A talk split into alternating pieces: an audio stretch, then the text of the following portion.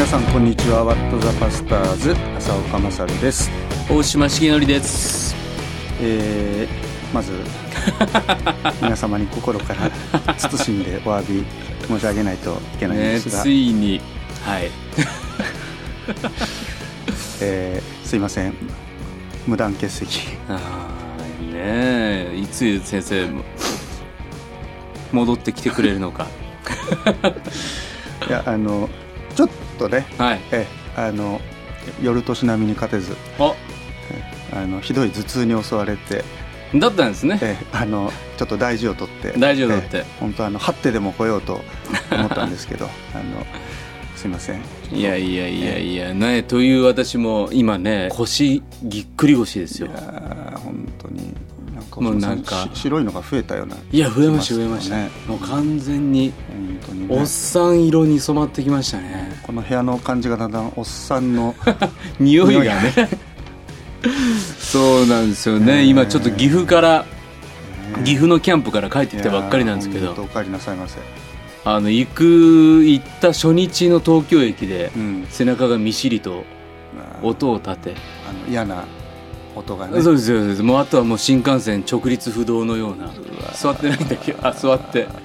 もうねあとはもうすぐコルセット買って。えまあちょっと本当に年を取ったなっていう感じがしますね。無理できませんね。無理できない。本当に。そういう意味では無理しないっていうのはそうですね。大事な大事なことかなと。まあまあでもね前は回そんな中、あの百武先生迎えての放送、はいはい。とてもね良い反響が来てますね。ちょっはい。とメッセージ来てますんで紹介します、はい。ウェブネームシャマナさん20代えー浅岡先生大島先生こんにちは。はじめまして。いつも楽しく聞いております。前回の放送ゲストが百武先生ということで、うん。びっくり。私高校3年間百武先生にお世話になっておりました。確か部活の顧問もしていただいておりました。今チャプレンをされているということでますますびっくり。うん。私の代は生意気な生徒ばかりで百武先生も手を焼いていたかと思いますが続けて子どもたちの救いのために働かれていると伺い大変嬉しく思います。またどこかでお会いできることを願いつつ先生の働きが祝されるようお祈りしております。個人的な話ばかりになってしまいましたが社会人になってから聞き始めた WTP 毎回刺激を受けつく受けつつ時々こういうことで悩んだりするのは私だけじゃないんだなどと励まされております、うんうん。これからも本音で熱いトーク楽しみにしております。ということでありがとうございます。ありがとうございます。うん。いいですね。教え子から。こういうのって多分先生にうん。とってのこう醍醐味の一つでしょうね。そうでしょうね。ね。憧れた先生には。本当です本当です。うん。なんか職員室ね卒業生訪ねてきてくれるみたいな光景ですよね。本当ね。うん。このミッションスクールの先生バージョンなんかまたやったらいいですよね。そうそうですね。結構いろいろあると思うんですよね。あの先生呼んでっていうのがあったら。うん。恩師のね。恩師を。うんうん。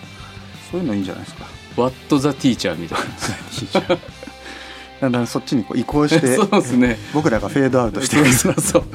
そっちで大爆発する。最最近なんか聞かねえなあの二人みたいなね。まあそれもいいかもしれない。そういうなんかスピンオフ番組があそうですね。ねあるといいかもしれないね。あーんそうですね。はいはい。えー、とそれからねこ結構この人たびたび来るな二階屋ペンテさん、はい。毎度おなじみの二階屋ペンテでございます。いやでもこういうなんかヘビーリスナーがいるっていうのもなんかそうねぽくっていいですね。えーえーとね、一周遅れで申し訳ないですが、エピソード29の飯田先生の「日本のクリスチャンは神様がいないことが前提の文化の中で信仰を守っているだけでもよく戦っている」とのお言葉がとても嬉しかったです。うん。うん。うん。うん。なるほど。さて前回エピソード30あ前回というか前のねエピソード30で発表された公開収録。はい。でもではお二人のデュオをぜひ聞かせてください。キキリス絶対無理。キリスト教会の小袋と言われた 伝説のホーリーな歌声を 楽しみにしています。ちょっと面白いな。これディスってんじゃない？いや完全にバカにしてますよね。いや浅子先生大きい方のね。で黒田黒田の方で。メインボーカルですから。小袋ね栄光の架け橋だもん。本当ね。と言いながら意外と大島さんもなんか最近あれですか？秘密練習してますか？やってないです。全くもって。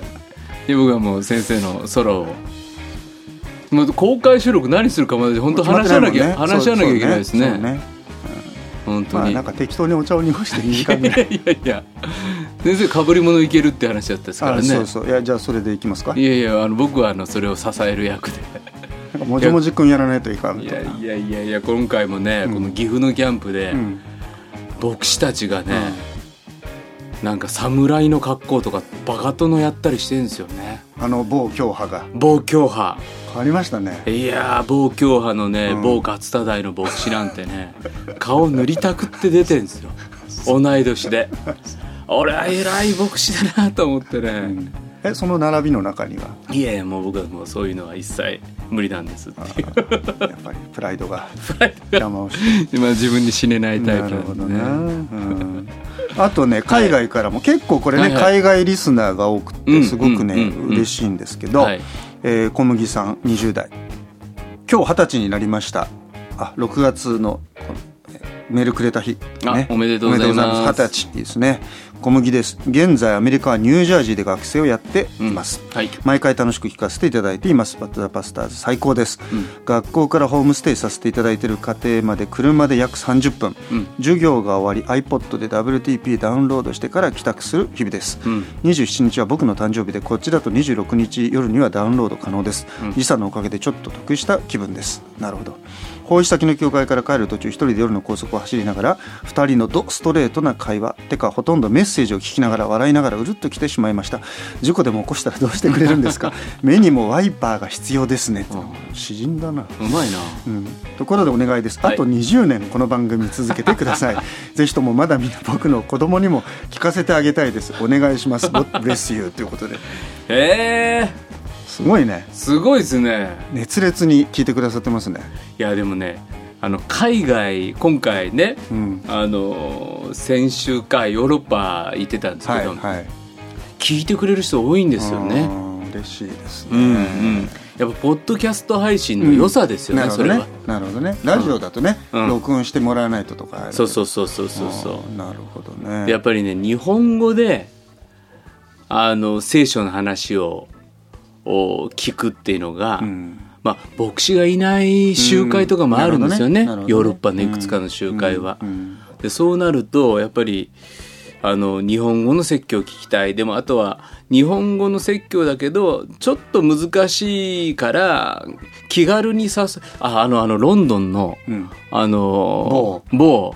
立山。某青木戸先生。青宮先生奥様千里さんが、うんあのクリスチャンじゃない駐在の人とかに、うんもうこの番組超勧めてるらしいんですよ。そうですかえこれだったらわかるとか言って 難しい話は嫌だけどとか言う人にうん聞いてくれてるらしいですよあ。嬉しいですねはい。だからそういう意味でも世界に役に立つ。本当小さく片隅で始めた番組がそうですね。ありがたい限りですね。隙間産業だったはずなんだけど、うん。だんだんちょっとでもあれですねあの話題も少しこはい。うなんていうか清らかな方向になんか進まないといけないようなこうあ、そうですか。ちょっと自由さがかけてきましたか？どうどうですか？いいんですかね？いやいやいや、わかんないですよ。このコンセプトは間違ってないですかね？いや大丈夫じゃないですか？時々ふとねはい。不安になるね。えそれはもういつも、あの聞いてますって言われるとすいませんって謝るっていう。あれなんでしょうね、うん最初に謝ろうずすいませんって謝っちゃう。あんなことやってすいませんって言って。僕もこの前ね、あのうちの教会の子供たちをキャンプに連れて行ったんですけど、はい。で玄関先でねこうやってたらあの隣にいた若者から「浅香先生ですよね」うん。って初めて声かけられて「はい。はいあそうです。初めまして」って言ったらあの「ラジオ聞いてます」うん。あの声で分かりました。危ないですね。うかつに喋れなくなって。本当いつもすいませんいやーなるほどね、まあでも何かしらのね、お役にこう立ててるっていうのはすごくいいんじゃないですか。たいや僕はあのだから結構浅岡先生と怖い人だって思ってる人も世の中にはいるみたいで。でねあの意外な浅岡先生を知れてよかったですっていう。そうですか。はい。いやもう優しいもう愛の塊みたいな人間誰？愛の塊。もうみんな緊張してるんですよ。もう会う人会う人が。あそう。もう浅岡勝先生が来るって言って怒られるんじゃないだろうか。で意外にこのラジオを聞くとそんなことなかったっていうね,、ね本当に優しさの塊みたいな男ですから。これ返し返しが正解が何か分からない。そうねちょっと揺さぶってみたいな まあでもね大島先生本当、はい。あちらこちらお忙しいんですけどなんかヨーロッパはやっぱりご奉仕。ご奉仕はい、うん。ヨーロッパのねキリスト者の集いっていうのが、あのもう30え何回だったかな？ものすごく集まってらっしゃる、うんヨーロッパ中の自分たちで礼拝を守ってらっしゃる、そういう集会がみんなもう手弁当で集まって、うん。300人ぐらいいらっしゃるんですよね。うんでその集まりの中でだんだん自分たちの子供の2世とかはい。3世になっていく世代の、今までも中高生化っていうのがあったんですけど、ユース大会やろうっていうのが、うんまあ、今回スイスがホストだったんですけど。そのスイスホストで、えーユース大会じゃあちょっと大島呼んでみようぜ、うん。でそれはね3年前の2013年の時のスリムカンファレンスというのに呼んでいただいた時に出会いがあって、うん。で呼んでくださったんですよね。何日ぐらい？えー、っとね大会自体はあー4日5日ぐらいですかね。うん。でもねその前後にあのイギリス行ったりとか、うん。あとはスイス。えスイスホストだったんですけど、会場の関係はドでドイツだったんですよね。うん。なるほど。であのスイス呼んで招いてくださったスイスのお宅にちょっと最初に前乗りさせてもらって、うん。まあ、スイス来たらちょっとカルバン先輩に挨拶しないと諸先輩に？諸先輩に。挨拶に回られたそうそうそうそうあのちょっとお前来てんのに顔出さないのかっていうとね。ねはい。気まずいですからね。ブリンブリンガー先輩とかね、うん。はい。えー。会ってきましたね。結構ゆかりの地をじゃあ。そうですね。チューリッヒ空港に入って、うでチューリッヒ行って、うん。そして、えージュネーブ行って、うん。でその後ジュネーブであのねジュネーブでカルバンがうん宗教改革教会改革やったあの場所行って、うんその後それでジュネーブ追われて、うん。ストラスブール行く。はい。でそのストラスブールでブッツァーがうん。迎えてくれて、うん。おそらくここであのブッツァーがカルバンをうん。止めてあげた家がここなんじゃないかっていう、でこの石引先生っていう、はい。このね宗教改革の専門家の先生が、そのストラスブール住んでおられて、うんでそのスイスで私たちを迎えてくださった今村さんご夫妻、うん。この方がね世界的なリュート奏者うんなんですよね、今村おご主人の方が。であの石石引さんって人を紹介してあげるよって言ってもうなんかさらっとうん。ストラスブール連絡してくださって、うんでそんな先生にストラスブールの街を案内してもらえる。でもねストラスブールがどんな街かあんまり、うん。あの分かってなかったですよね。なるほど。うんカルバンがなんかちょっと逃げたとこだなとか、うん。あそこからまた戻ってとか、うん。すごい綺麗な街だったんです、うん。先生行かれたことありました？あそこ世界遺産なんですよね、うん。なんかいい感じの。ロマンチックなね。うん。驚きで、うん。で僕ら夫婦でストラスブール行って石引先生、でそしたらブツァーが初めて説教した教会連れてってあげますとか、ここでおそらくカルバンが結婚してうん。最初住んだ家はこの辺りだろうとか。で亡命フランス人教会はここだとか、なんかね一人で僕は興奮してるわけですよね。で石引先生が「こんなことで興奮する客はあんまりいない」とか言って。わかる。わかりますよ。完全マニアな旅で。ちょっと今日の番組少しこ高尚な話題に入ってますけど皆さんねわ若い人はあの宗教改革ってね、はいはいはいはい。テストテストに出ますからね、はい。うん。ちょっと先生宗教改革についてちょっと宗教改革のいい話をしてもらえません 宗教改革のいい話ね。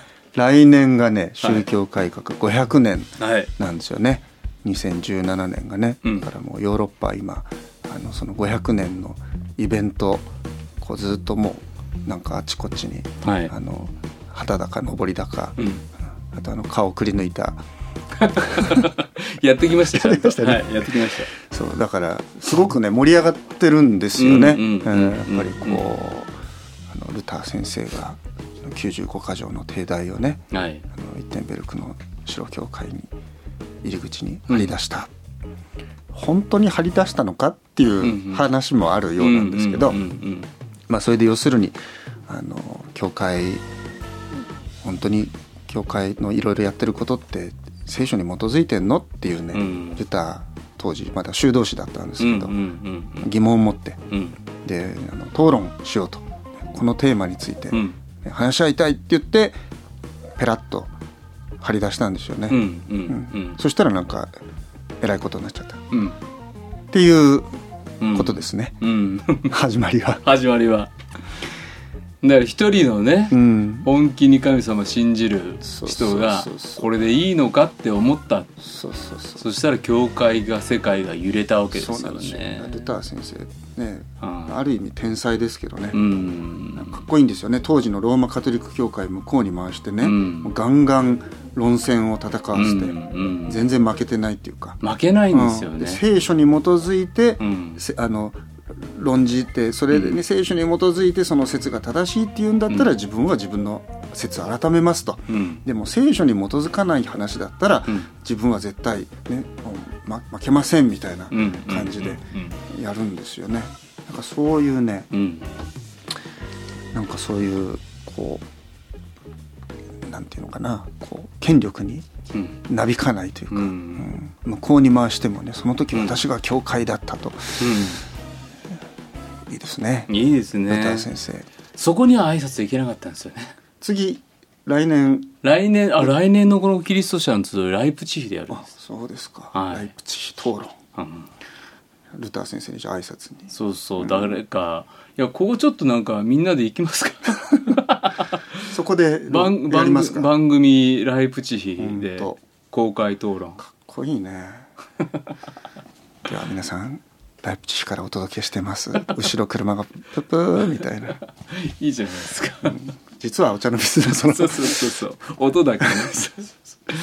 いやでもね、みんなね結構いろんな教団のね、うん、教会の先生たちが、うん、来年はいっぱいになるだろうから、うん、今年行ってる人たちもいるみたいですよ。そうですか、うん、なんかちょっと印象に残った場所ここは行っとけみたいないやいやだからそういう意味ではその来年なんか今ドイツじゃないですか、やっぱりもうルター先生始まりなとこがあるので、僕はねだからそっちには行けてないんですよね、だからストラスブール行って、まあ、その石引先生があまりにも奥様がかわいそうだからって言って、なんか女子の喜ぶ店なんかも案内してくださって、だからねストラスブールはもう一回行ってみたいです。あフランス語圏ってこんな感じなのかとか。なるほどね。はいあとはハイデルベルグに行ってね、ね、それも綺麗な街でしたね。ね僕もも本当に写真撮りまくりました。うん、あの白教会の、うん、とか大学のね、うん、僕行った時あの大学の学食でね、はいはい、あの自動販売機で、はい、あの飲み物買おうと思ったら、はい、全然分かんなくって、はいはい。えー、あのなんかまごまごしてたら、はい、あの女子学生さんがね、はい、あの代わりに買ってくれました。ハイデルベルグ大学の。そうそういいいい学生そうそう女子大生が。女子大生が。私日本文化を勉強してますっていう、ね、あ日本人だって分かって。うん分かったの。このとろいの絶対日本人だろうなっていう。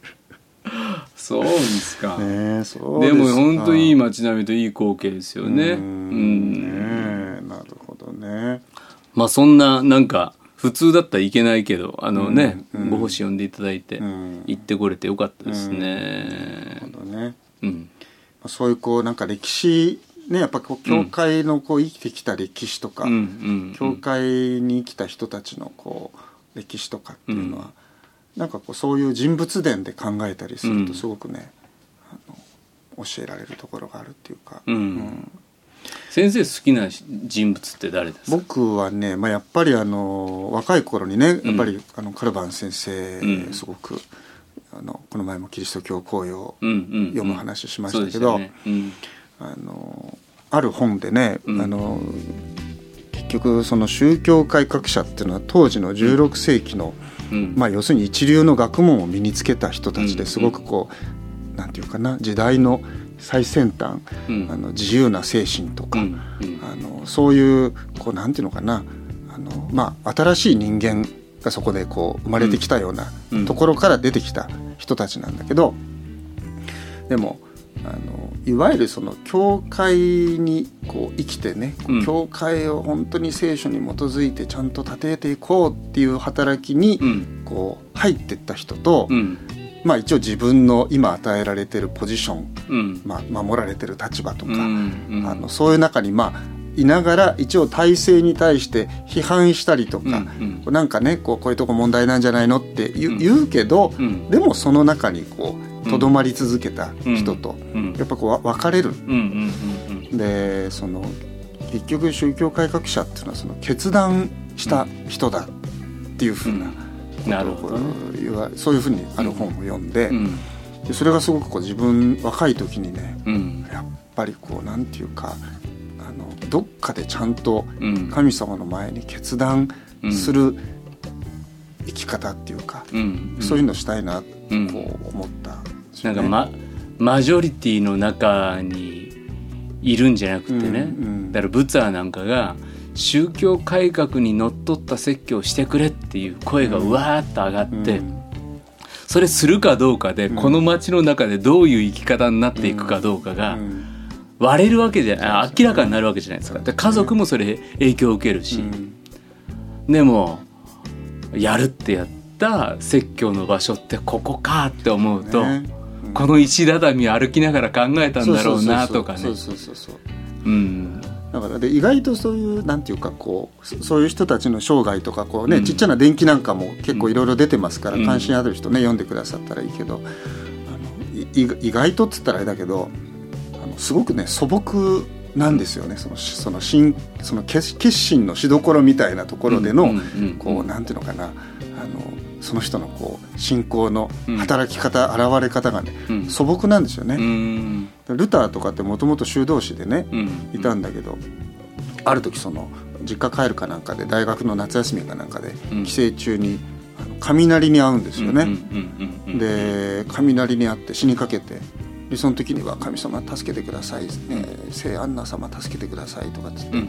助けてくれたら私修道院に入ります」とかって、うんで助かっちゃったから。うん。あの修道院入るんですよね。でお父さんにうん「お前何やってんの?」っていう感じなんだけどで修道院入って。でも彼はすごく自分の罪の問題に悩んでうん。悩んでうん。悩んでどうしたらこの自分の罪からねこう解放されるのかって悩んで。でその面白いいろいろ伝記読むとそのカトリックですからその、国会要するに懺悔をね定期的にするんだけど、もうルターが行くとね長いんだと、うん。その罪の告白が。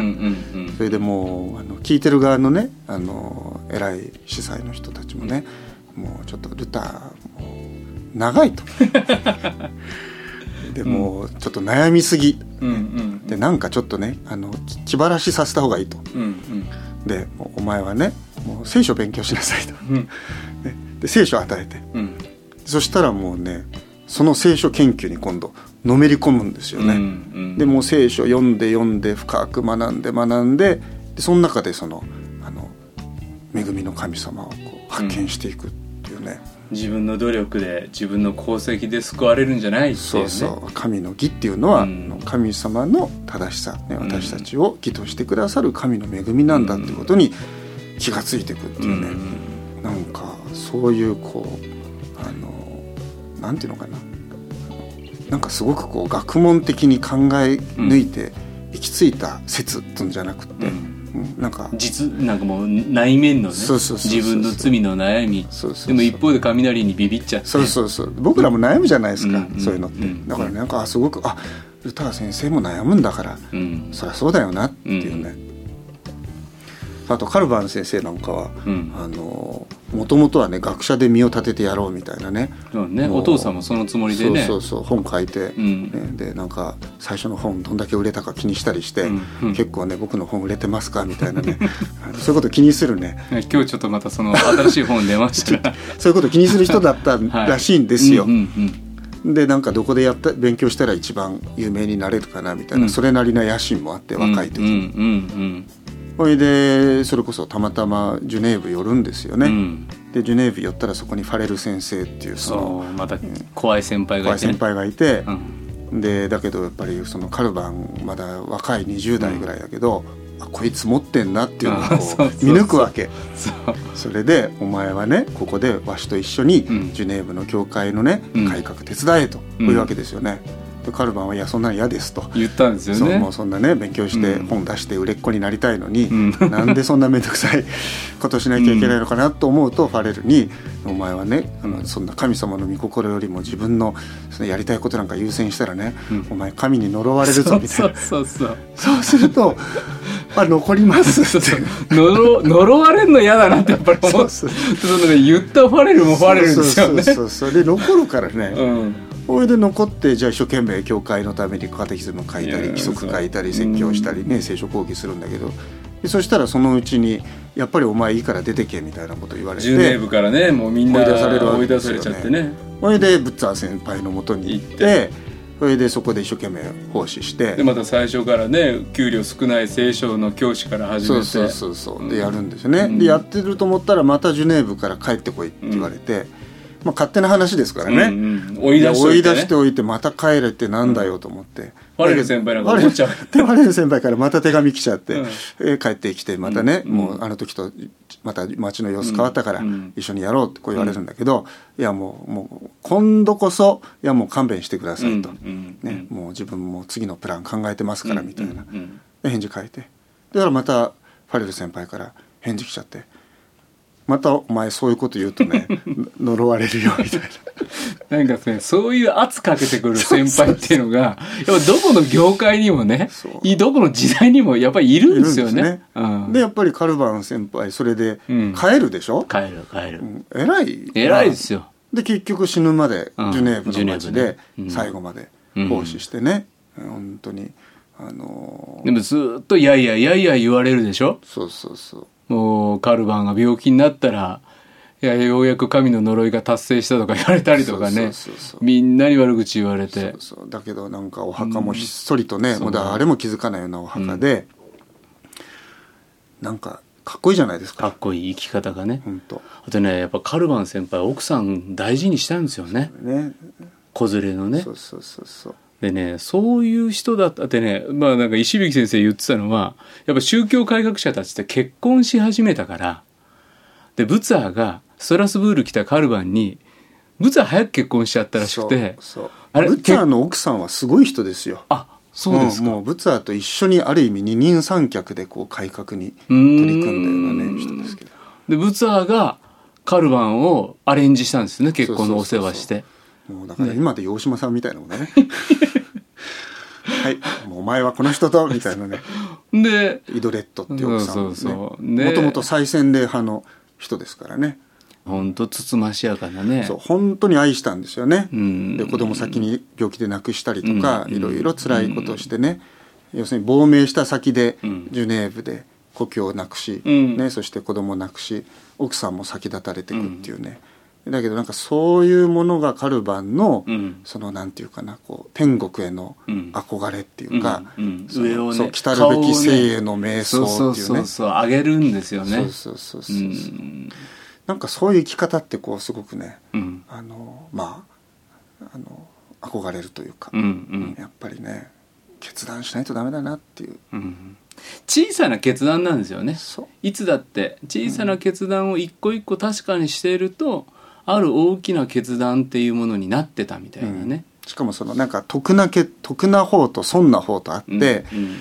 どう見たって普通こっち取るでしょっていう、ん。お得な方じゃない方を、うん。やっぱこう引いていくっていうかうね、ん。うん。しかもそれいやいやまあ半分た最初はちょっといやいやだったかもしれないけどでもなんかこう、うん。そういう生き方っていうのがね一つこうあるかなと。やっぱりイエス様がねペテロに行きたくないとこ連れてくぞって言われたね。そうそうそうそうそう。なんかこうやったら自分の人生うまくいくだろうなって思ってるところじゃないところに連れてこられていく感っていうのがちょっと年重ねれば重ねるほどね病気になったりもするし収録来れなかったりとか腰痛めたりとか、ね。でもそうなっていく時にやっぱり行きたくないところやりたくないところを小さくやっていくうん。時に、うん。何何かしらの積み重ねがあってイエス様が行けって言われるところ行くのが一番なんだなっていうね。やっぱこう自分を召してくださった方の前で、うん。その証明にうん。こう応えてやってることでそそこにこう深い喜びっていうかうん。人目につくとかうん。なんか評価されるとか誰かがそれをこう覚えてくれてるっていうようなことと関係ないようなうん。ところでこうでもこう見ててくださる方の前でうん。こう自分の小さな働きをこうコツコツコツコツこううん。積み上げていくようなね。なんかそういうでそれが結果的に後になって見た時に、うん。あそこがなんか一つの時代のこう区切り目うん。になってたなみたいなのがなんかこう宗教科学者たちみたいな生き方見てるとうん。思いますけどね。なんかね今回今日までキャンプだってね。でキャンプはキャンパー中高生たちがすごく楽しそうにしてるんだけどその後ろでグランドワーカーとかね、うん。キッチンの子たちが汗まみれになって走ってるんですよね、で誰が見てるわけでもない、高校生たちがメッセージを聞けるために椅子並べてね。う、ん。で褒めてくれる花日が光が当たる場所じゃないところで、黙々とやったっていうやってるああいう姿にね、うんうんもうなんかうるっとくるんですよね。ね。まあその黙々とっていうのがいいですよね、うんうん。なんかでもそれをちゃんとこう一個一個ちゃんと覚えられてるっていうか、うん僕はあのねこれもよくする話なんですけど映画がうん。好きでね。はいはい。映画見に行くんですけどたまに映画館でこうレイトショーなんかで夜ちょっと行ったりするんだけど。ほらみんな最後エンディングになるともうみんな席立っちゃうじゃうなんいですか、で僕あれね最後まで字幕あの何？最後のロこうそうそうそうそう、出演者とかん。スタッフとか全部、ああれ見届けるのが好きで。うんうん。別に知り合いなんかいないんだけど、うんうんあこの一本作るためにうん。こんだけの人が関わってんだっうんていうね。しかもなんか本当に直接映画と全然関係ないようなさ、うん。ところもいっぱいあるじゃないですか、うん。ケータリングの人とかさ、うん。車のドライバーとかさ、だけどそういう人たちの名前がこうどんどんどんどんちっちゃくなっていくけど、うん。でもそこにあるっていうね。なんかこう天国行ったらこう神様がなんかこうそういう神の国立てるためにうん働いたスタッフの人「はいみんなの名前これですよ」みたいなのずらずらずらずらとこうさ出てきてなんかその端っこの方になんかうん。ちっちゃいけどなんか名前自分の名前もあったりするかもって思うとなんかそれってすごくねこう嬉しいというかそうですこうねなんかいやこん自分がやったことなんてほとんど何の役にも立ってないようなうん。ことなのにって思うんだけど神様がいや「いやお前がやってくれたあのことは本当に大事だよ」っていうか、うん。それをこうその時に言ってくれればもうそれがそれが宝っていうかうん。逆にだからまあそれまで神様取っといてくださいうん。とかね、だから報われなくってもねいや僕主事の先輩で自分は天に名が記されてることをね、うん。もうその一点だけだっつってもう誰も褒めてくんないあの学生ん家泊まってねなんなんだこの汚い部屋とか思ってもそこ泊まってそういう旅続けながら学校訪問続けながらでも自分の最後一番の喜びは天に名が記されてること、もうん。うそれがあったらもういいじゃないって。ね。そういう一人一人になれうん。るとうん。嬉しいですよね、そうですね。いやーなんか今日はちょっと。なんか普通にか考えてた回じゃなかった。またちょっとお便りのお返事するコーナーをそそうね、ですね。はい、次回あたりまた撮りたいですけども、ね。ええ。まあでもかでもそういうちょっとこう、はい。歴史の中の名もなき人についてうん、思いを馳せるとか、はい、聖書の中のなんか本当に脇役にうん、チェックして読んでみるとか、うん、そういうのねちょっとやってくれるとね、いいだかかもしれない、らそういった名もなき光も当たってない奉仕を覚えてくださっている、そういうなんかね、奉仕者の方々がねぎらわれるようなね。うんまあねぎらってくださってるんですよね。よくやった良い忠実なしもべだって言ってねそうそうそうそう。うんだから今言っちゃうとね、うん後で減っちゃうからあ、そうなんですか。減る。最後にあ、そっか。神様は貯めて貯めてあ、そう。そういう。それもいいからなんていう感じですか、えー、っとそんなことであの皆さん続けてお便りはい。お待ちしております。えー、これいつもあこれ大島さんが呼ぶとこだ、はい、えー、メールアドレス wtp.pba-net.com えー、っとねたくさんのねメールがあごお手紙が6月ぐらい7月ぐらい8月とどんどん来てるんです、うん。すいませんなかなか読めずに。そうですね。本当申し訳ないです申し訳ないです、えー番組の感想番組で取り上げてほしいテーマ。聞きたい疑問近況何でも送ってください。でもちょっとなんか読みましょうか。えーっと浅岡先生大島先生こんにちは。毎回楽しみながら聞いてます。質問が一つあるのですが放送の終わりに流れる BGM がとても気になっておりこれですね。ね検索しても出てこなかったです。もしよければ教えていただけますか？これね YouTube オーディオライブラリーの中の曲で Your Precious Love っていう曲のようです。はいえーそんな疑問なんかも何でも送ってください。夏キャンプの報告とか、うん。分かち合いとか、ね。こんなキャンプ本当良かったっていうことを言ってくださって、うん。また公開収録の時なんかでもね、はい。紹介したいと思います。はい。メッセージラジオネーム年齢も書いてください。それから公式のツイッター、えー、とフェイスブックのページもフォローしてくださると嬉しいです。あとねその9月のあの公開録音イベント近づいてるんですけどあの会場時間が決まりました、えー、と20 9月22日秋分の日。お茶の水クリスチャンセンター8階チャペル。1時オープン午後1時オープン1時半スターはい。トということです。まだ中身が全然決まってないっていうね、でもあのなんか大物ミュージシャンが？小袋？あ小袋来ないですよ。やんないし。えはい。ー、なんか屋台が出るとか。あ本当に？いやいやそうですえーか。まあちょっとじゃあ考えます。はい。まあなんかアイデアあればね、こういうはいのやってほしいみたいな。あとなんか俺にちょっとあの漫談や漫才やらせろとか。うん静岡のにいい漫才コンビがいるんですよね。あーなんか m 1狙ってるね。あーそうね。なんかそういう、その人たち来てくれたらいいのにな。あの次戦もあの歓迎しますので、はい。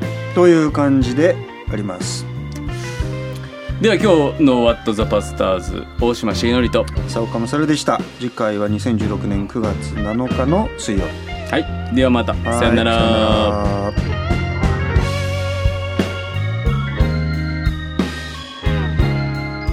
この番組はラジオ世の光テレビ「ライフライン」でおなじみの TBA 太平洋放送協会の提供でお送りしました。